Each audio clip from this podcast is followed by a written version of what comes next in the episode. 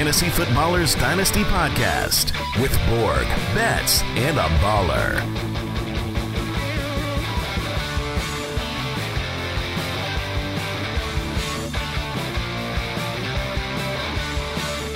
Welcome in. It's Wednesday, September 6th, the Fantasy Footballers Dynasty Podcast. People, we've got one day, one day till kickoff. One more day. One, one more more sleep. day. One more sleep. Yes. One more sleep, people. That's America is just waiting to go to bed. How dare you? The world, Kyle. The world. My international people are just like, you jerk. How dare you start off a Dynasty podcast not thinking of the entire world? Thank you. Yeah. You know, it's just it's one more sleep and just like a kid before Christmas, we are almost there. But we're here to talk dynasty and give our bold and spicy brown picks of the year. Like spicy mustard. Spicy brown? spicy brown mustard. this is like a like a post Chipotle? I was so confused. Spicy I'm glad- brown? Mike, I'm glad you were also equally confused because I had no clue where Kyle was going with that. Guys, there is a certain I had this spicy brown last night. how'd it go for you? I mean, it's, it has spicy brown pizza and wings at the draft. The best It'll part about a spicy take is when it when it hits, it can be fire. But some of Oh. these, some of these that we're going to share today, uh, my compadres, I'm going to ask you to hold back vomiting. We do that a lot on the show. I feel like that we talk about things that are gross and nasty for fantasy football. Because at the heart of it, Dynasty is all about who can just who can be the nastiest and get away with it. Betz, you got any got any nasty boys? I know that you are reveling in the Keaontay Ingram Oh hype. my goodness. Dude, it's it's been a great year for the Nasty Boys. I mean, are you kidding me? Sean Tucker's making the squad as the RB two. Corey Clement gets cut. The path for Keaontay Ingram is clear. Uh, Cole Turner is getting picked up left and right. Kyle in Oh. best ball leagues, he was getting drafted in round 18, round 19 of leagues. I don't know, I don't know why, uh, but he's out there, and um, and it's been, it's been good. Chris Evans reportedly on track to win the RB two job. We'll see. Yeah, we'll- um, we'll so see that. It, it was a My, my yeah, boy, my boy T Will will be back. It was a good summer for the Nasty Boys. So I just want to say shout out to us. It's what if what if it's mostly a victory? Are these guys still on an NFL roster? Because I was worried. One of my guys, Elijah Higgins, apparently they didn't want him with the Dolphins. a reason I but did a not bunch of him. other teams did want There him. There you go. So, uh, you know, it's all about a popularity contest, and he was super popular for not being employed for a while. So, yeah, the, the Nasty Boys, but Dynasty Bowl predictions, we're going to talk about that on the show. If you want to get our Dynasty rankings and everything, last minute drafts you're doing, startup drafts, rookie rankings, all of those, you can get those on our site. And every single week, we will get to have this show updating you about, hey, here's the happenings with Dynasty. So if you're out there, you're like, hey, what do you guys talk about during the season? There is a ton week to week to start projecting. I'll even say that as we get towards weeks, you know, 15, 16, 17, we might start peeking at some of the upcoming rookies. Yeah, I'm I'm pretty excited. So this the the first ever fantasy footballers dynasty podcast was this offseason. This is still a little bitty baby show and we're trying to figure out exactly what it is. And we launched uh April Aprilish? Yes. Is that about right? Yeah. So I'm so this past off season, you know, our when we were breaking down the running backs, it was kind of like one super long show about the running backs. I'm excited to have actual more episodes where we can, you know, go more in depth, like maybe three or four guys over the course of one episode and really jump into how we're viewing them, what what we think about those players. But Kyle's right throughout the season. Look, you think there's you, you think at week five we can't find more more nasty boys? They're everywhere all the time. I can't wait. We're going to be talking about a player that's currently probably not on a roster. Because, like, in Dynasty, there were years where Latavius Murray saved my butt, and that dude was out on the street for half the year. So, yes, you're going to be able to mine some good players. But here's what I want us to do to kind of start off this episode. Let's look back and let's give one Dynasty lesson that you learned this offseason. Maybe that's you personally, Yeah. something you want to tell our audience. And, Betz, I will let you start us off. Yeah, this is one that I've uh, you know accepted a couple years ago, but I think a lot of people still need to sort of hear it. So it's sort of a a we could learn this together situation. Um, is that it's okay to quote unquote lose a trade in the moment if it works out for both teams. And here's the thing. We don't really know if it's going to be a loss. Like in the moment, some people might be like, "Oh my gosh, I can't believe you made that trade. I can't believe you dealt that pick away." You know, and it turns out to be in 2 years an incredible trade for both teams. And so my biggest thing here is like don't get stuck in the trade calculators, don't get stuck in the what will my league league, league mates think if I do this? it can help both teams, and that's really what makes a great dynasty trade. So sometimes you got to go get your guy. Sometimes there's times to get out from certain players on your roster, and it's okay to not worry about what everyone else thinks when you make these trades. So don't get uh, too, I think, tied to what a trade calculator says. You can still make trades that are good for both teams, even if it doesn't feel like it's quote unquote a win in the moment. The real loser in a league like that is everybody else in the league who couldn't execute a trade. So yeah, you should just be able to clown on everyone else and say, "You guys are losers." Yeah. You had no. I mean, don't don't tell me what to do. This is my team. And in Dynasty, obviously, you can't judge everything right away. But yeah, I think the the mode, and I we get questions like this all the time, is just who won this trade. It's like, well, did this help this team? There's so many factors of you know where they fit in. Are they a flex option for you? Are they just a bench piece? Are you rebuilding? It's so hard to grade a trade when people just send you, you know, here's some picks. I, it's like there's so much context to Dynasty, which makes it really fun. So I agree with you. It's it's okay. I mean, Mike's Mike's big trade, right? We talked about that on the Oh, show man. right around like Fourth of July. I think Yeah. if you put that in a trade calculator, Mike probably quote unquote loses. Oh, the oh trade. yeah, it, it was. But, like, if if you weren't around, it was. Yeah. I traded Michael Pittman, Quentin Johnston, two firsts uh, for CeeDee Lamb, and yeah, I I promise, if you put that in a calculator, because calculators love first round picks, uh, if you put that in, it would be a landslide for the other side. But for me, it was I'm going to get myself a young elite player because I'm trying to win right now. I'm not. It's not that I'm out on Michael Pittman in Dynasty. I'm not out on Quentin Johnston before he's even taken a snap, but I'm I'm trying to do things over here, man. I'm trying to win right now. and the context of your team is that you're not only win now, but your receivers are going to bludgeon a lot of people, right? Like Ja'Marr Chase, you have Ja'Marr Chase, Garrett Wilson, and CeeDee Lamb. yeah, That's that that's just not fair. it feels good. so Mike, give Yeah. us give us a lesson. oh man, This is this is a deep deep lesson. yeah. This I have this. It's been brewing inside me for a, a very long time, but it is just the boil has come to the surface, and this is not just dynasty. It, it's very heavy in dynasty, but redraft. Kyle knows because we just did our league of record draft yesterday, and it is screw those RBs. I don't care. I do not care because I am so sick and tired of thinking I have a top 12 running back and then teams doing dumb crap. Like that's whatever, quote, good for their football team, but it's terrible for my dynasty team. Like Zach Charbonnet showing up for for Kenneth Walker, who at the time would have been ranked easily as a top 5 dynasty running back and I was I took him at the 104, I believe, in our rookie draft. So I mean, at that time, I bypassed Chris Olave because my team desperately needed a running back, and this was the best way that I could get a hold of someone. And I and it felt great for a year, and then they're replaced. Uh, and drafting so many third round running backs that just never evolve into anything. If you have Breece Hall, yeah, Breece Hall is fantastic, but th- Dalvin Cook could be a massive issue this year. It just I have seen so many of my running backs lose value immediately that I've just said I I just I don't care anymore. I'll get I love Hero RB in redraft, but we left we so in redraft Kyle and I just did this draft.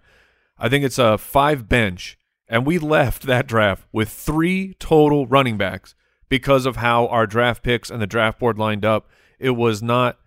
I have to get a running back to bypass a really interesting wide receiver with upside for just a crap running back. It's no, I'm not doing it anymore. You can't tell me what I have to do. I'll start two running backs because that's what the rules say, and then I'll figure it out from there. But I'm go- I'm just give me those wide receivers when possible. if you're going to shoot for upside in any league format, especially leagues where it's more common to start, you know, two flex spots, then you're saying like I can find the receivers cuz yeah, when you get to wide receiver, you know, 40, 45, like these are real dudes that can help your team where uh, there's just not a lot of value and the shelf life. We've talked about this so much, is just shelf life's not too long. So it's saying would I rather draft or have on my team a Devin Singletary I can start? Mm-hmm. I, I keep singling him out. Yeah, you do. Well, because he was he kept falling to us, and we're like, no, this is there's nothing exciting about this. Yeah, and or you can find some high upside options, but you know, I mean, Mike is just Yes, he's just full Jim Irsay. I was gonna say. So I think I've like. I, I guess I guess he's got more right opinions than I gave him credit for. he just didn't know he was playing fantasy football the whole time. He's just managing a billion dollar organization, and But I it's like look at the, look at Jonathan Taylor, which honestly the, the this could be the best case scenario for Jonathan Taylor in dynasty leagues. I know that right now it's really really frustrating.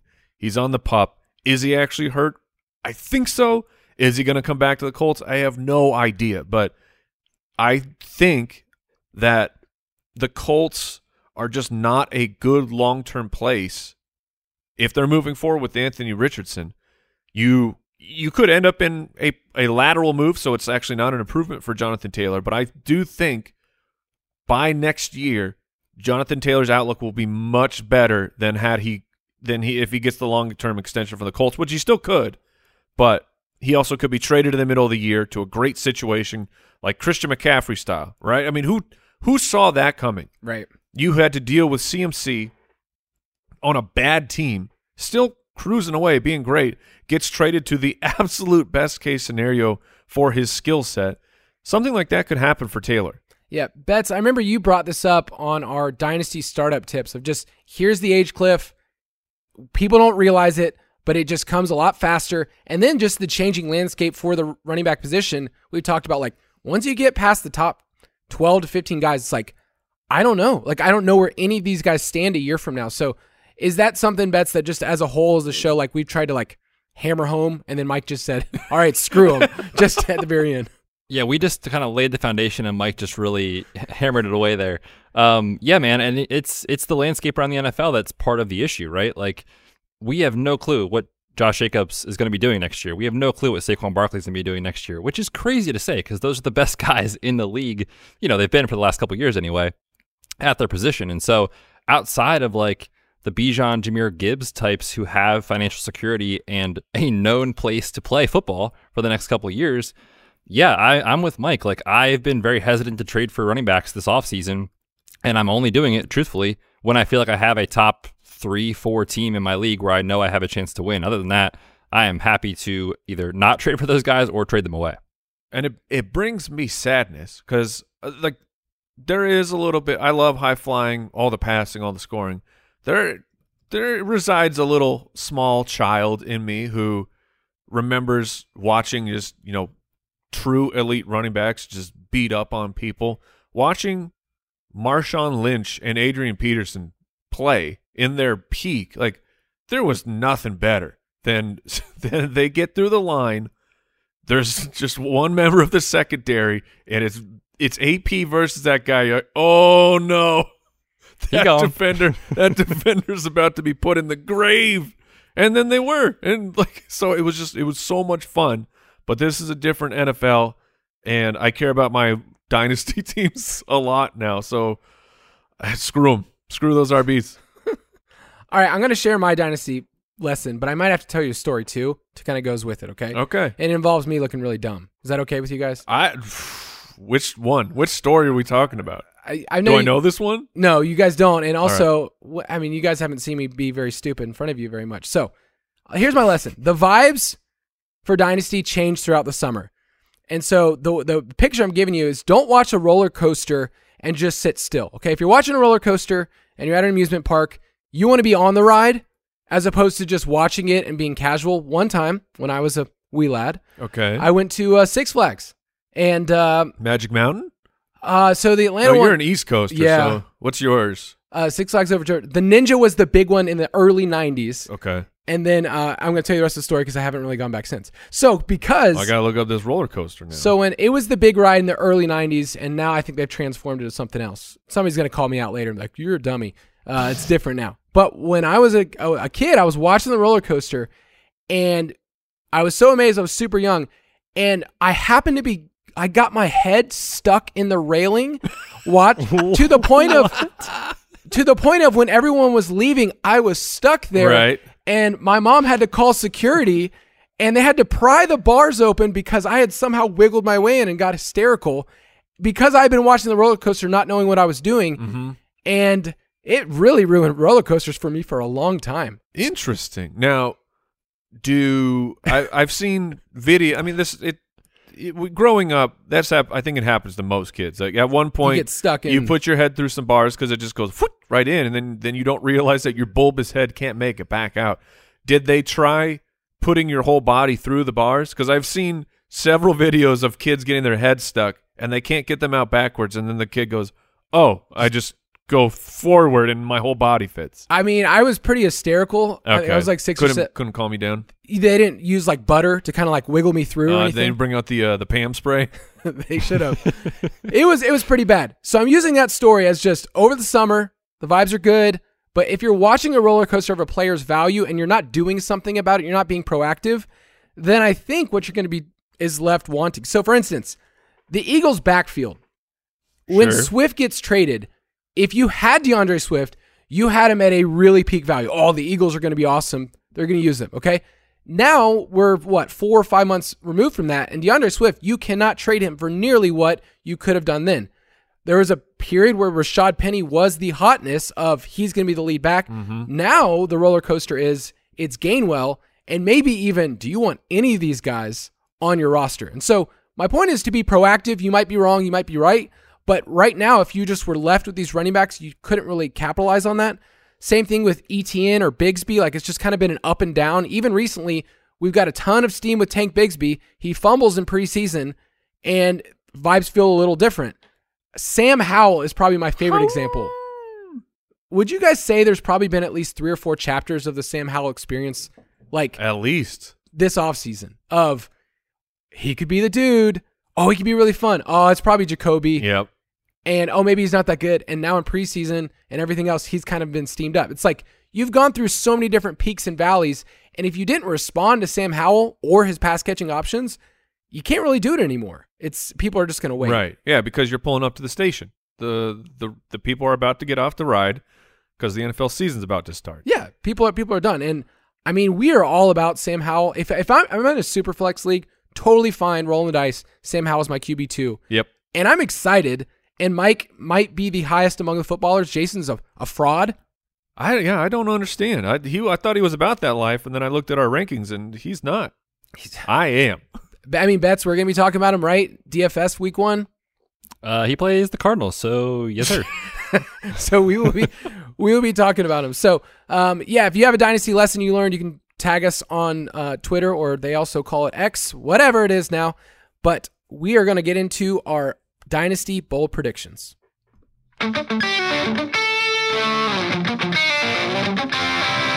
Dynasty Bold Predictions.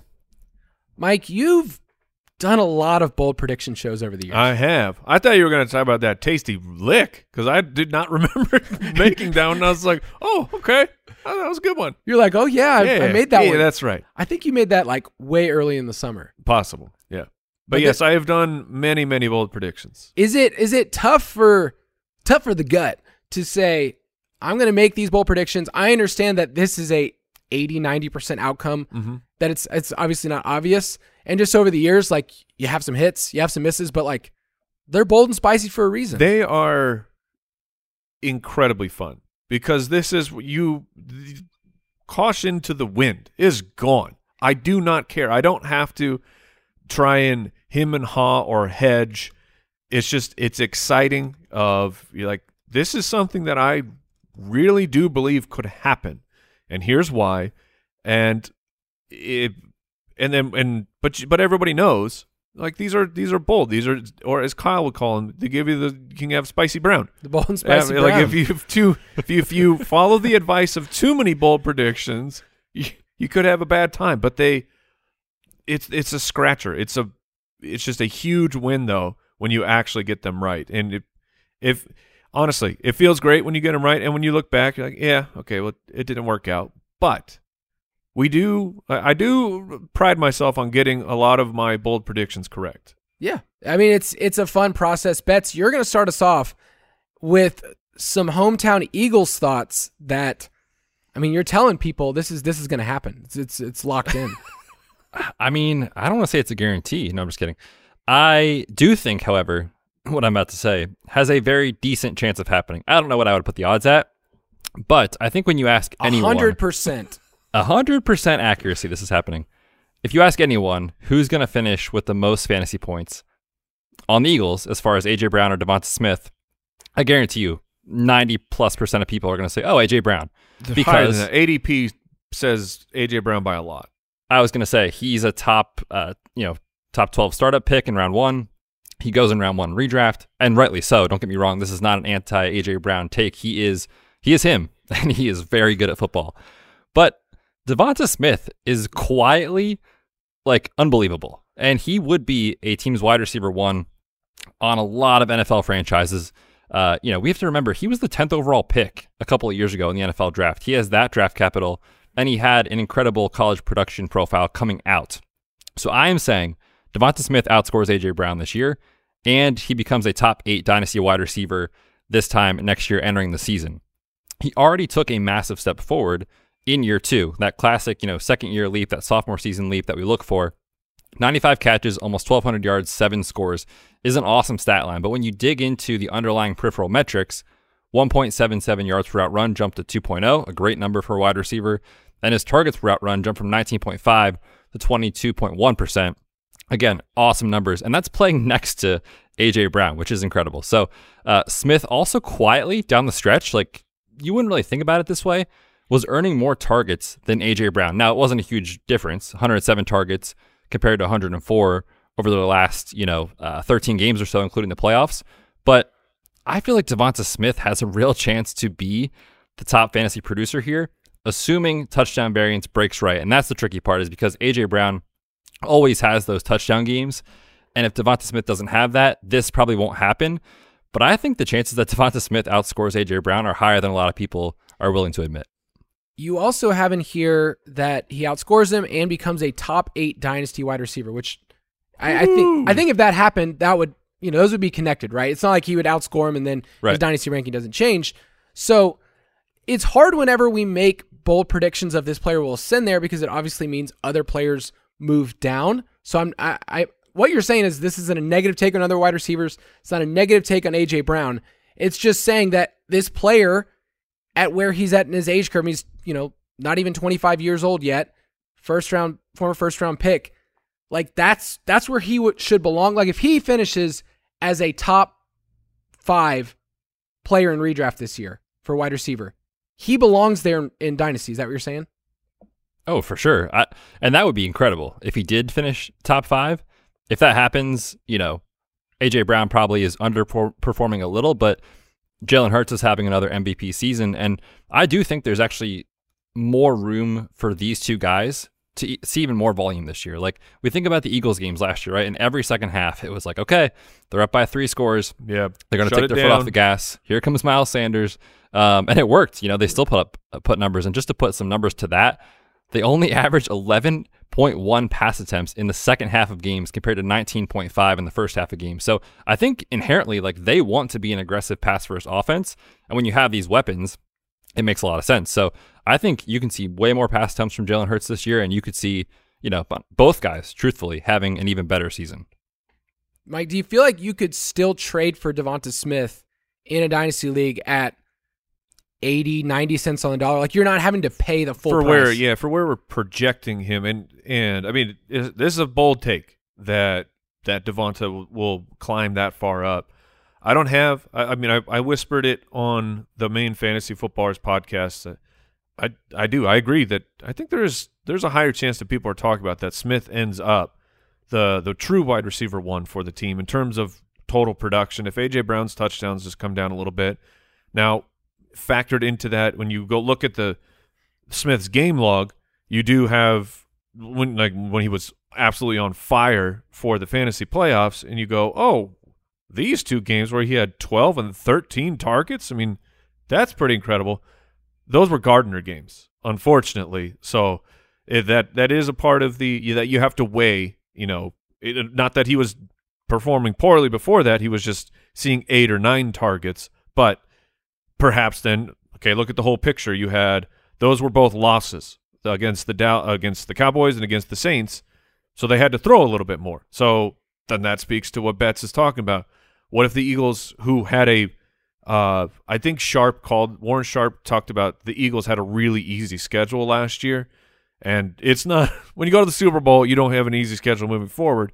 So if we get those, if we get the volume up in the second half, it's very interesting. But Smith is someone that I would be willing to be overly aggressive for, uh, uh, overly aggressive trying to go get. Follow Betz' tip of maybe it doesn't look like you won that trade, but I think getting out in front of Smith before next year's offseason, I think you will end up coming out ahead. Yeah, in our startup rankings, he's wide receiver 13. And I think just the age curve in general, you look at a player where he's going to be hitting those prime years, you know, year three, year four, Yeah. year five. So, Especially when you factor in some of these other bold predictions. all right, bef- hmm. but we're going to wait, Mike, because Okay. these are Yeah, too yeah. bold. We're going to have to take a huge bathroom break just to get through this one.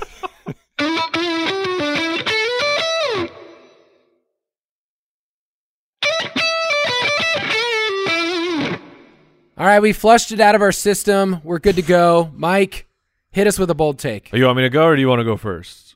You, you know what? Uh, you want me to lay the foundation? Yes, I do. I think I'll I'll piggyback off yours. Okay, so Mike and I arrived at these separately, but it was interesting how we kind of said this is how this could play out. So my bold take is that Davante Adams and Cooper Kupp, you've probably heard of them, will both be outside the top 20 dynasty wide receivers this time next year. So, just to give you context, they're both firmly in our ranks, like wide receiver 16, Cooper Kupp, wide receiver 14. Uh, Jason has been more bullish, you know, right around wide receiver 12 in dynasty context. And then I looked at other sources just to make sure, hey, are we crazy? Everyone has them at about wide receiver 15, 16, 17. So for both of these wide receivers to fall, I actually added another one for a while, and Mike's going to cover that, Stefon Diggs. So what we're saying is there's a changing of the guard where mm-hmm. the wide receivers that you said, hey, I've been able to count on them for championships, and you're saying, I need to get one more run out of these guys. And maybe you think you can. I'm saying that this is the year that things can hit rock bottom, and both Davante Adams and Cooper Kupp, there's warning signs that you'd rather trade now than wait a year and maybe you get production, but it, the age curve's going to catch up. Like Davante Adams is so wild that he's about to turn 31 years old. He's under contract through his age 34 season, which is just nuts. When they signed him, you know, when, when the Raiders signed him, they traded for him and signed him, they gave him $65 million guaranteed to a 30 year old. That just, I know how contracts work. They do not, they don't age very well in the NFL. And what I did is I started to look at other wide receivers and at, and I asked myself the question, would I have rather have been a year early on these great wide receivers, the Julio Jones, DeAndre Hopkins, AJ Green, even that you're like, okay, he was a dust at the end of his career. AJ Green, when he was age 29, was actually in the same exact spot that Davante Adams is in Dynasty ADP Uh oh. wide receiver 17. So he hadn't fallen off the map yet. Julio Jones at this spot, wide receiver 7. Okay. DeAndre Hopkins, wide receiver 10. So you're at this spot where these players are still good. And I would say in redraft, we would have told people you can still play them. But in Dynasty, instead of getting one more elite production, you want people to be able to, to just to pay up. So I want to give you some offers for Adams. Kupp's a little difficult because I made this prediction and then we had a setback. So then Sure. So it's then your people- fault. I, I guess I'm dunking on him. I'm dunking on hamstring injuries. Ugh. All right. Would you guys rather have Davante Adams, okay, or the 105 next year? You're rebuilding team, Right. and you you're saying, hey, I I have Davante Adams, he's a good player, he can help my team, but I think I can get more than just a first. Betz? You probably could, even if it's just like a second on top of it or something. You could get more than just a first, I think. But Yeah, shooting for a top three or four projected pick certainly makes a ton of sense. Yeah. If if it end, if you knew that it was going to be a top three pick, which you don't know until you know, Right. Uh, then I'd be okay with that. But usually, no, almost, almost always, no matter what, if I'm sending a player away, I want more than a one for one swap. Like I don't want to send one player and get one player back. You know what I mean? Like I'm either I'm either unloading some assets because I'm uh, then I'm getting the superstar back, or if I'm trading the, the player away for picks, I want I want multiple chances. I don't want just one shot to trade away my guy who uh, it, and you'll pull up the numbers, but like at, as of right now, and last last year, Adams was still a superstar. Right. Well, let me just take it a step further and put that to the test, Mike. Because what if I were to offer you, I don't know, you had Davante Adams, and I'm willing to trade you Zay Flowers. If I am rebuilding, I would take that trade. Okay. They're very close in our rankings, and it it it made me realize like we're starting to see the gap of like in my mind, it's like they're nowhere close in redraft, right? Correct. But in Dynasty, we're we're getting that. So would you guys be willing to say, you know what, I want a piece that's maybe a step down? Like Christian Watson could go to the moon, and Betz might be talking about him a little bit. Oh, he's Um, going. Would you rather have Davante Adams or Christian Watson in a second round pick? I would I'll take I mean, Watson in the I'm pick. biased because of what I'm about to talk about, but I would take no, no, Christian but Watson. I am I am unbiased, and I would take the chance. I'd swing. Yeah, I think what I'm trying to give people the permission is you'd rather be a year early, and this time next year, it wouldn't be shocking. and- and maybe it's not even that bold to be able to say, hey, this is a player that is outside the top 20. Cooper Kupp, I had this in here before the injury, but he's signed through 2026, making a ton of money. But the craziest part about the Rams is it wouldn't shock anyone if things just they close shop within a year. Yes. And we've had those worries before. We had those worries about Stafford this offseason. Like, could he just be done? The defense is not even close to the same thing. They're already talking about predicting is Aaron Donald a mid-season Trade. trade chip.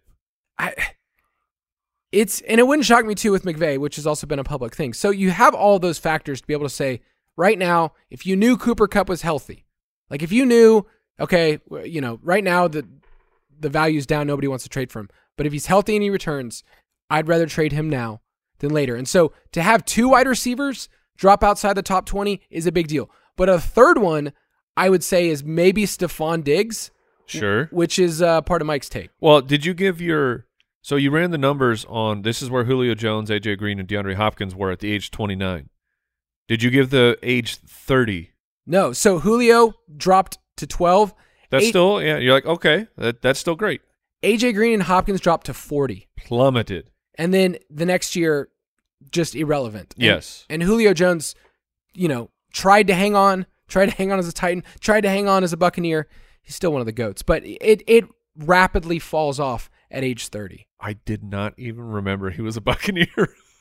He's, guys, I just looked this up. for a game or games two, Mike. Come on. Guys, last year for the Buccaneers, Julio Jones in week one saw five targets. He was three for 69, second on the team receiving yards. nice. And he was actually a player that people going into week two, I remember this. I looked at our week two notes. Like, he was startable, and then he got hurt. Yeah. So, Sentences right. last pouring year. out for the goat. Forever Julio. Man, I did not remember that. All right, so mine just a piggyback on Kyle's message here. Uh, it's mine's phrased a little bit differently though. I, I've I have Jordan Addison, Zay Flowers, and Drake London, all surpassing Stefon Diggs in a startup value and a startup ADP. This is a very bullish on those three wide receivers. Drake isn't the rookie, but people I, th- I think people are getting lost, honestly, in Drake London of, of what to do with him, and he is so so good. I get that the I can make all these arguments, and then the the anti Atlanta people can say, "Yeah, but what about Kyle Pitts?" And I'll go, "You're right." My argument seems like it should cross over immediately over to Kyle Pitts, but the vibes are just. Did you guys see that recent quote the, the from the Athletic story? I started to Oh, pick it apart a little bit because it had more fantasy bend to it. Okay. But I, no, I'm not saying the vibes are good at all. But I, but I, as an Atlanta fan, I just had to go. Let me make sure I get to the very source of what this is saying. and it was somebody asking him for fantasy advice as opposed to like utilization. Uh, I thought they were mentioning though that he could be like third or fourth in targets. Yeah, I. That's what I was saying. I I, that's which seems insane, and I, st- I don't buy that. That's what the report said, but then someone asked him on X, as they're calling it, uh, which I, I can never say with a straight Yeah, face. yeah, yeah. Um, and he he quote tweeted it and said, or quote X'd it or whatever it is, and said, uh, "I meant total opportunities, rushing attempts, and targets." And he said, "Okay, I'd have Bijan, I've had Allgeier, and Drake London as the top three options in this offense." That- so mean, clearly, that's still wild. the word targets was not correct, but he meant just total touches, rushing- opportunities. Yeah, I know. I but I get it. That's still like that feels bad. If you're saying Tyler Allgeier, who got replaced by a top ten pick, is going to have more opportunities in but, the offense. but than if Kyle Allgeier, Pitts. but if Allgeier has 115 rush attempts, I, I'm in agreement. I'm just saying that that's a that's a shocking thing. But I didn't want to believe it. So the, my message for Drake London is he is so so good at football, and in dynasty, you sometimes you have to rely on that and only bet on talent and believe that the situation around them will improve. Drake London's behind the scene metrics are just absolutely incredible. I'm not going to rip them all off right now, but just know that Drake London is so good. So these other players, we're bullish on them, but hear about Stefon Diggs. Guys, Stefon the ride with Stefon Diggs has been incredible since he got onto the Buffalo Bills, which was also really fun because when he got traded from Minnesota to Buffalo, I had just traded just traded Stefon Diggs to Brooks, our producer from the Fantasy Footballers, and I boom shakalaka dunked, laughed in his face about, "Oh, you dummy! How's and and I didn't even need to because he was so depressed on. He's like he got traded to Buffalo because at the time Josh Allen stunk. He was so bad. So that ride was really fun. And then of course he becomes one of the best wide receivers in football. Josh Allen becomes one of the best quarterbacks. It's been a good time. But Diggs is about to be 30 years old. Kyle just brought up all the numbers on uh, the older players. He has no more guaranteed money, so we're going to need a, another contract. And if he stays on his current contract, he will jump to 11% of the Bills cap next year, which means a new deal is coming, which means you can capitalize still with Stefon Diggs because you can use the, oh, look, someone just paid him. But you can look at, so in year nine, we have some guys, year nine of their career, which Stefon Diggs is in. We we have some names. They're still productive. We had 11 guys with 14 plus PPR points per game. Uh, Hopkins, you know, was in that group as well, but it was kind of the last time. But then year 10 hits, and we've seen a major decline. We've seen only six guys with 14 plus PPR points per game who are in year 10 of their career, and only four wide receivers of the last last decade had more than seven receiving touchdowns in that season or above. So once you hit into year 10, things do start to go downhill. Not everybody is Jerry Rice. Like not everyone gets to play into their 40s. This is a it's not how the, not how human bodies work. So I'm saying buy in on these rookies. Maybe trade away Stefon Diggs. I think that Diggs will still be very, very good this year, but the time is coming. The switch is happening that we are getting these this new crop of players that they're going to jump over, and I think by the uh, by next year's startup time, those three players that I talked about, Addison, Flowers, and Drake, I think they will all surpass Stefon Diggs in actual value. So I would, you know, maybe make some moves accordingly. I I hate this, but I but I agree with it because I've been riding a Josh Allen Diggs stack for years in Dynasty, and I just keep every year going. Is this the year I trade Diggs? Right. And and every single time because I don't want to trade Josh Allen in, in, at all. Like I just don't. I don't even care. But Diggs is one of those players where I'd rather be a year early. And the comp you gave was great. You you talked about DeAndre Hopkins in 2021. He was that when he came to the Cardinals his first year. I believe that's possible. I don't know off the top of my So head. it was just he was still at an age. He was 29 years old, same kind of season as Diggs in year nine, where he was awesome, right? And 14 20 point- he, he got here in 2020. Okay. So 2021 was he uh he only had the 10 games played but he was He was awesome. he was still all right, yeah. So with DeAndre Hopkins, you would have been so glad if you would have traded him there at the peak of what he was. And I'm just worried that that's where we're going to be talking about Diggs, where it's like right now, Hopkins, yes, you can kind of like add him on as a piece, like, you know, but in Dynasty, he feels more like in wide receiver Threeville and soon to be out in the next year or two. Is that where Diggs is going to land up, where a player that he, he wants a new contract, obviously, Of course. dude talks about all the time. Is it going to be with this team, different team, whatever? I'd just rather be a year early, but I'm also a contender with my team, so I just feel stuck, Sure. which means I'll probably end up in second place again.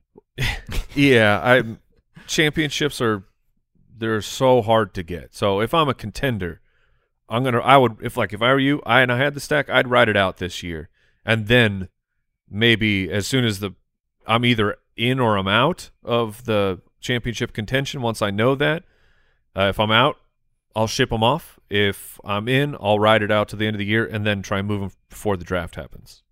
Yeah. They, like I mean, overall, you know, looking at the the Bills, the Bills will probably re-sign him. and Gabe Davis is going to be a free agent too. It's like, but, but in the event because the the contract is going to come to a head, something will have to happen, and if they're not offering Stefon Diggs the amount of money that he wants, he strikes me as a player, and I'm just this is all through, uh, you know, the insane tweets that we get that Stefon Diggs will say, "Fine, cut me. I'm to go and get money." And he doesn't end up back on the Bills. And, and now I, mean, I know we're we're really in the hypothetical weeds here, but you just you struck the conversation up. What happens with the Buffalo Bills? I mean, like, what happens if Josh Allen doesn't have Right. a true number one wide receiver? it's but I It's mean, very interesting. that we do team outlook stuff all the time. You know, in the dynasty pass, that's one of the things that Betz and I do is just like project Yeah. over the years. I mean, this team is a lot more fragile on the offensive side than what we think. A- And we look at their contracts all the time. Betz, is there any like any takeaways you have of just this team from like? I mean, Josh Allen, we're not worried about. We're not going to say anything about him in his, in Correct. startup.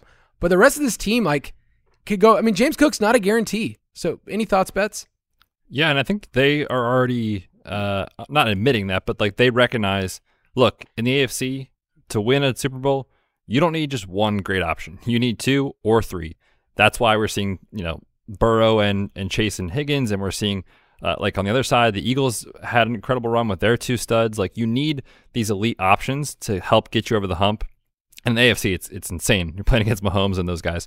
But yeah, they recognized it. They were trying to go out and get one of the wide receivers. They couldn't, so they took Dalton Kincaid to give him another offensive weapon. I would not be shocked if they took a round one, round two, or or multiple guys next year again to keep trying to add that talent. But yeah, it does feel like kind of a make or break because, like you're saying, Diggs is getting to that age. Gabe Davis, I don't think is what they thought he could be. So there is, I think, more volatility here than a lot of people. You know, when you just look at the team on, on the surface level, you think, oh, it's Josh Allen, the Bills, like they're good. But I do think there is some volatility here, and it wouldn't be shocking in a year or two if you're like, man, let's get let's get Josh Allen another another top right, wide receiver here because I do see the downside. For sure. All right, we're to take a quick break and we'll be right back.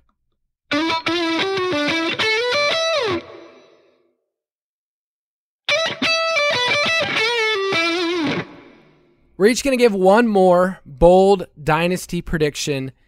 And Betz, I will let you get this started.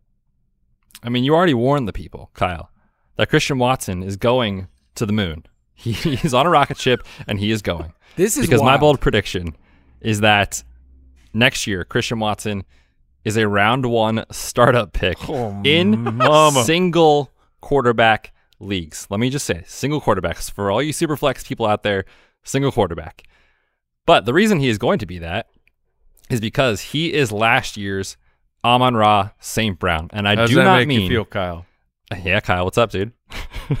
I okay. He's just No, I got- dumbfounded right now. well, hold on, hold on. Before th- before this moment appeared on the show, were you in or out on Watson? oh, I've been out. Yeah. Okay. All right. It was- good, of course. It's, even stickier now. Yeah, My and- and, and I want to say this too. This is not a stylistic comp. Obviously, yeah. these two players play completely differently. Where you know, Watson's this huge big play guy, much taller frame, you know, et cetera, et cetera. But I think back to Amon Ra St. Brown as a rookie, and it was like nothing for the first six, seven, eight, nine weeks. It was, All of a like, sudden. wasn't until the playoffs. Right. Fantasy playoffs, he came in Yeah. and was like incredible. And then we had the offseason, you know, last couple weeks of the year, Super Bowl playoffs, everything calms down. And then we get to our, our offseason analysis, and everyone's like, well, you know, Amon Ra St. Brown only did it because CJ Hockenson was out. Well, you know, he only did it because D'Andre Swift was out. There's The no way he can sustain this. The haters, the haters were saying this. Betz. We They were they were questioning. im- we were implying it, this could be the reason. well, we weren't. that we weren't Kyle. just saying we think Amon Ra is bad. We think there could have been a a manufactured reason why he was so good. That's fair. That is a fair point, Michael. I I, I, Uh, I don't. and li- people I, don't- were people I were just wondering. don't like his stick, man. I don't like this. His stick. Yeah, well, then? Tank Dell decided to do the same thing. Oh, the that's even the wide worse. receivers. How was that a stick? it's it's it's a it's a ruse. I don't like Come it. on, Kyle. He's got that dog. Come on. It's Uh, it's but- it is legitimate, real motivation. That is so wild. Kyle's just laughing. It's like keep I, going, I, Betz. pr- I promise. You know who? Like uh, Kobe. I promise Kobe had a list. Dude, Kobe is a killer though. I know. You heard it here first. Kobe well, I'm just Bryant, saying, like, but I'm Amon saying that, St. Brown. these athletes, they need something, and if you weren't the first overall pick, then you you take a list of everyone who was drafted in front of you, and you're going to show the entire world how dumb everybody was. Continue. and that's Vince. what Christian Watson is about to do. He's Kobe. Christian Watson is Kobe. there you go. Um, so think about that, right? That was the Amon Ra story where it was like, yeah, he was great, but like, here's why it didn't, it wasn't real. And then he comes out last year, year two wide receiver, which we love betting on in fantasy, and he has a fantastic season. Now think about Christian Watson's rookie season, right? He was injured, banged up, missed the first six, seven weeks, whatever it was. Romeo Doubs was kind of the guy. And then there was a changing of the guard where Christian Watson came out of nowhere and exploded from week 10 on to be a fantasy monster. Now, granted, a lot of it was touchdowns. That certainly is not something we want to bet on year over year, but the underlying numbers were awesome. From week 10 on, a 22.3% target share and 2.58 yards per route run. That number is insane. That will probably regress. But when you look at his end of season yards per route run, 2.26 was the seventh highest of any rookie wide receiver over the last decade. That stat was credit to John Daigle from 444. That's the type of player he could be. If he has an Amon Ra St. Brown esque year where he comes out of nowhere, you know, his rookie season, then does it again in year two, he is going to be a top 12 dynasty wide receiver because of his age and because what if Jordan Love's good? Yeah. Like they've looked really good in the preseason, and it's the preseason. But man, he has looked good. The offense has looked good, and the competition for targets, it's a bunch of rookies and a rookie tight end. I, I I can't argue with where he is and where he could go. Now I think yours is scorching Which is to the which- moon. which is why he's on this show. Um, I just when I look at the second year players, it's easy for me to kind of file him back behind a lot of other guys. Like, would you rather have Christian Watson or Jahan Dotson in Dynasty? I mean, probably Dotson, That's but I think there's an argument. it, I, I, there's not a wrong answer. It, it just I- it's easier for I me lean- to push him back. Yeah, I think I lean Watson, but I I love Dotson. Yeah, it, the touchdown archetypes that we've seen with, you know, Gabe Davis did that as this as a rookie. Martavis Bryant did this as a rookie. Chase Claypool. Chase Claypool. yeah, that's the, that's the bad names. You don't want to be included. no, but but also what's crazy is the other rookies on that list with like really small targets but huge touchdowns is Jahan Dotson as well. So it's like sure. it's like it's just looking at a player and saying like is he is Christian Watson Mike Evans in the making because he's got the same body type, huge, run down the field, big plays, or is he Gabe Davis? And he's probably Right. not Gabe Davis. I, I feel good about saying that. He's probably somewhere in the middle. So I mean Gabe I- Davis wasn't he like a fourth or fifth yes, round fourth round pick, pick. too from from a NFL talent evaluation standpoint? I mean Watson was a second round pick, so the NFL liked him. Yeah. No, I'm I'm I'm cool with that. I'm cool with it. Um, I'm ready to give a bold and spicy take that I think my friend Mike here will not enjoy. And- Okay. No, I'm I'm okay with it. Okay. I've, I've I have allowed it to wash over me, and I have just I have accepted that this is possible. Okay, good because uh, this is a name Kenny Pickett that we brought up I want to say like in May Yeah. as just he's a, here's a sneaky little buy. Oh, I, I had me. him. I would have had him at no chance back then. Mike literally laughed at me. I remember the show. Yeah. Yes, Yeah. yes. So my bold prediction is that Kenny Pickett will have 30 plus total touchdowns and be a top 12 dynasty quarterback this time next year. Uh, Kenny Pickett, everything right now in preseason is rosy. He went 6 and 2 in his final 8 starts. So for fantasy, we look back at last year and say it was just doo-doo and it was very very bad. Threw 7 touchdowns, you know, it took him a while behind Trubisky, but in preseason, it's been good and it seems like it seems like the team's all about him. He was named one of the team captains, which fun fact, like Ben Roethlisberger was not named a team captain until year five, Oh, which which uh, that's a that's a spicy uh, spicy little nugget. there you go. Um, also, I found this really funny quote from Dan Moore, one of their offensive linemen, who said, "quote on Kenny Pickett being named a, a captain, he has it. I don't know what it is, but he has it." Good work, Dan. Dan, they they shoved a mic in front of Dan, the offensive lineman. He's like, uh, he's got it. I don't know what it is, but I, I just I just died laughing. Like, okay, dude, come on, just just say something nice, like, You could just say he has it. End of story. and just be, and just log out, Dan. But Kenny Pickett in preseason has been a huge story. I feel like he's been shooting up a lot of people's boards. It's just like he's a sleeper. He's he's sneaky, and he's the highest graded quarterback in PFF for preseason. Whatever that means to you, I think everybody would say he's looked really good, and the weapons have been interesting. Like oh, across the board, it's like it's not just Najee. Jaylen Warren's had some big touchdowns. Diontae's looked good. George Pickens, your boy Allen Robinson. Okay, maybe no, not. not my boy. Not my boy.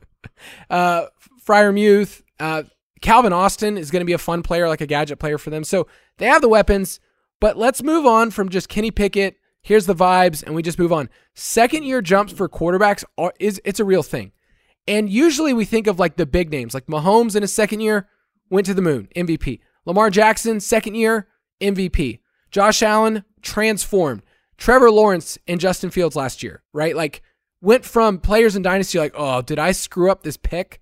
To holy crap, this is a franchise player for me.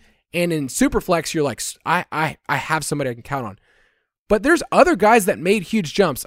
Carson Wentz, people, I think we forget what he did in his second year. Betz as an Eagles fan. Did you think Carson Wentz was like the best thing ever his second year? Uh, the NFL did because he was going to win the MVP. Yes. He didn't tear his ACL. He he really was. Like his touchdown rate was seven and a half. Like he threw 33 touchdowns. It touchdowns. was and thir- fraudulent. it, it didn't turn out so hot, but you got to admit that year he was awesome for fantasy and he was awesome for the team and he he would have won MVP. Yeah, and I was the Breaking Bad gif. I was I was screaming, he can't keep getting away with this. And now who has the last? yeah, laugh? that's right. so Nick Foles, there- that Carson Wentz and his hundreds of millions of dollars or whatever. Yeah, he he's he's feeling totally fine. So there's precedence for players like that, but Kenny Pickett wasn't just bad. He was historically bad. He posted the lowest touchdown rate, 1.8%, of any rookie quarterback that has 12 starts since 1990. Like you look at a list, he was the worst. Now, Trevor Lawrence was also on that list as like bottom 5. And the good news is if you look back since 2000, the average for a sophomore first round quarterbacks, which Kenny Pickett was a first round pick, the average touchdown rate since 2000 was 4.6%, which is awesome. It's be a massive jump from him for what he did last year. sure. You might say to yourself, okay, well, Kenny Pickett, he was drafted later. He's not as important. You know, he was uh, drafted 20th overall. It's really the top 10 picks. So if you were to sort just by top 10 picks, it's the exact same percentage. Top 10 picks had a 4.65%, 11 on, 4.7. So I don't care if you're a first round quarterback and in your sophomore year, you're going to improve. And I think we can at least all say it's going to go up from 1.8%. But Kenny Pickett can kind of sneakily run the ball, and we forget about that. Last year, Kenny Pickett had exactly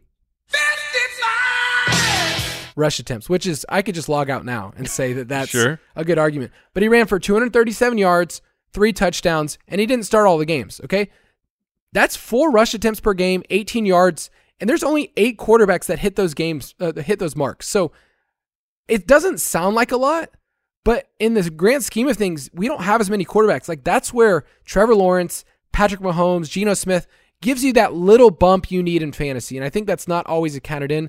For Kenny Pickett other than that really cool, you know, sliding move he had in college that people always show. So I think Kenny Pickett can hit 30 plus touchdowns, which is what Geno did last year.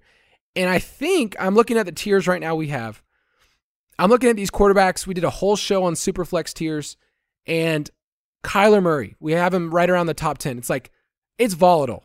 It it is Anthony Richardson, super volatile. super volatile, right? Like, it, let's say we had Fields at that same spot. Like, Fields dropped a ton from year one to year two because it was just bad. Dak, he's up for a contract soon, and that'll change. Um, Deshaun Watson, who knows? Super volatile. Tua is a volatile player in Yeah. general. And then we have the rookies like Bryce Young, CJ Stroud, like they're not going to tear the you know the doors off. So all that to say, when you think about who is a top 15, top 12 quarterback, I think there's room for Kenny Pickett, and I'm ready for you guys just to tell me that's the best argument you've ever heard. I think there's room for him as a top 12 quarterback. I don't know if he'll get there. I don't I I- don't know that he will get there Mike, you have changed. I, Uh, That's, I was going to say looked- that's enough. You've grown. he's looked great. And it's very surprising to me because he looked so bad. Uh, I don't think he'll pass Kyler. I would.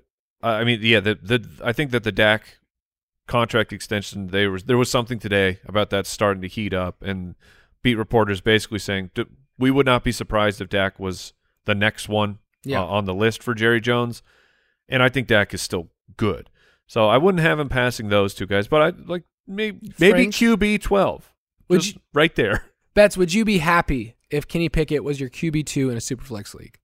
Yeah, I said it in May, and I still feel that way, and I feel like I'm better All about it today. You win. Um, uh, the other thing too with just the preseason, like last year when you watched the Steelers games down the stretch, they were so conservative. They were trying to win like you know 17-14 every game, but and, it's the preseason, right? So like we can't overreact, but like they're letting him throw the ball deep. Diontae is great. George Pickens is great. Freiermuth is great. He's got two good running backs. Like he has the weapons for sure. So I can I can see the path. All right, Mike, finish us out with one more bold and spicy. All right. Uh, I think that this still fits in with my theme of screw them running backs. Even though I like this player a lot, it's it's well documented. But the fact that I'm calling for this to happen just explains the, how crazy the the running back landscape is each and every year. Alexander Mattison jumps to be a top 15 drafted running back in startup next year after having a great year for the Minnesota Vikings as the running back one. Just look back last year, Dalvin Cook saw the highest snap percentage of his career by a wide margin 72% of the snaps. You had a brand new offensive coach and a new offensive philosophy. He jumped into a workhorse running back. Before that, the highest snap percentage in games played would have been as a sophomore at 63%. He saw 56 targets. We're talking about Dalvin Cook this past year. Now, I'm not saying that Alexander Mattison is is as good as peak Dalvin Cook. That is not at all the argument. The point is he is good enough. His contract he has is this year and next year, and he's going to be the RB1 for a really high scoring offense. And then, okay, well, dynasty, Mike. Alexander Mattison has been in the league forever. Surely he can't jump up into the top 15. Well, here's some wild information that I haven't even brought up the whole entire time I've been on Team Mattison here because honestly, I hadn't even thought to look at it. Alexander Mattison is headed into year five of his career. Year five. Here are running backs that are older than Alexander Mattison Saquon Barkley, Tony Pollard, Najee Harris, Rhamondre Stevenson, Josh Jacobs, David Montgomery, Khalil Herbert. In fact, Mattison is barely older than Jonathan Taylor, Travis Etienne, J.K. Dobbins, Rachaad White, Isaiah Pacheco. Like this is this is this blew my mind. Pacheco's in year two, which is even crazy. Like year two in the Rachaad NFL. White is in year two. That's crazy. And he's and Mattison's like six months older than these people. It blew my mind. So he's not as old as you think he is. So the age cliff is still a few years away from Alexander Mattison. And it's jumping into the top 15. Okay, so looking at it right now, right, we have uh well, Etienne, Walker, Rhamondre, Tony Pollard, Nick Chubb, Javonte, Najee, and Austin Ekeler, right? Ekeler is probably about to fall out even even if Ekeler has a crazy good year this year, you just you can't possibly take a 29, 30 year old running back in the top 15. And that list that I just rattled off, Stevenson and Tony Pollard were not in that tier. They were backup running backs. Now, again, I'm not I don't I'm not saying that Alexander Mattison is a better player than those guys, but the point is you can be a backup and still make a tier jump to be a top 15 running backs running back for at least a couple years. He won't last there very long, but I think that he'll have such a year people will realize how old he actually is, which is 25. Maybe he doesn't even know how old he is. Yeah, is this uh who was our boy on the Carolina Panthers? Oh, Who- Cameron Oh, I forgot Artis Payne. this. Cameron Artis, but yeah, who like kept kept aging a year every single day there for a little bit. That was wild. Uh, but he's just he's not like he's not over the hill. He's on a great offense. It's a great callback. he should be the starter for at least two years, and I think that he makes the jump. And now here's the difficult part of like playing it out.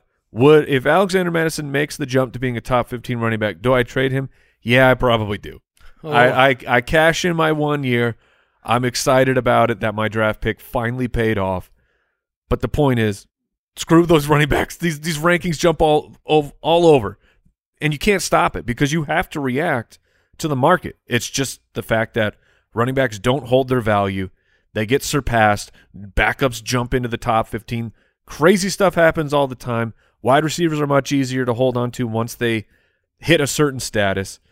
But I think by next offseason, Alexander Mattison, top 15 running back. No, I love the looking at these rankings and who jumped in here. Like, so Rhamondre is entering year three. He's Yeah. older, and last year Rhamondre was seen as the backup to a player, Damien Harris, who had what 15 rushing touchdowns. Right. And so coming into the season, I don't think anybody said there's a scenario where Rhamondre Stevenson's now a top, you know, 15 like we- top 10 dynasty running back. Things change more than people realize. So capitalize on that. Like Rhamondre would be another player. I don't mind if you want to capitalize on Rhamondre and say, hey, you know, he was a fourth round pick. He's a New England running back. Whatever narrative you want to spin and be able to say, hey, I think I can actually get something for him for your team. So, Betz, any any Mattison thoughts? Because, you know, Join Mike- me, Betz. Yes, I'm I'm happy to jump in here. Mattison's been a guy I've been flip flopping on kind of all offseason. And I see the argument for both sides, especially for redraft. It's like, well, he's the classic dead zone back and we he hasn't gotten this opportunity before and these guys usually fail. But a lot of the times I hear names like Mike Davis get thrown around and it's like, well, Mike Davis was like around the NFL for years. He was like 29. Everyone just assumed he was the guy in Atlanta who was going to be a terrible team when he was when not he was there The guy. it- it's a different situation and they went into the offseason like they like they knew they were moving on from Dalvin Cook. They knew when they re-signed Mattison that he would be the guy. And he's talked about that openly. Like, yeah, they told me when I re-signed I'm I'm the one. So they were planning for this since April, March, whatever. Like it, it's been in their plans. And so for that reason, I'm kind of in on him this year. Yeah, and it's and uh, Toby Gerhart's one of the other examples, and it's but every example of the guys who failed, they all switched teams. Like Alexander Mattis, I don't know that we've.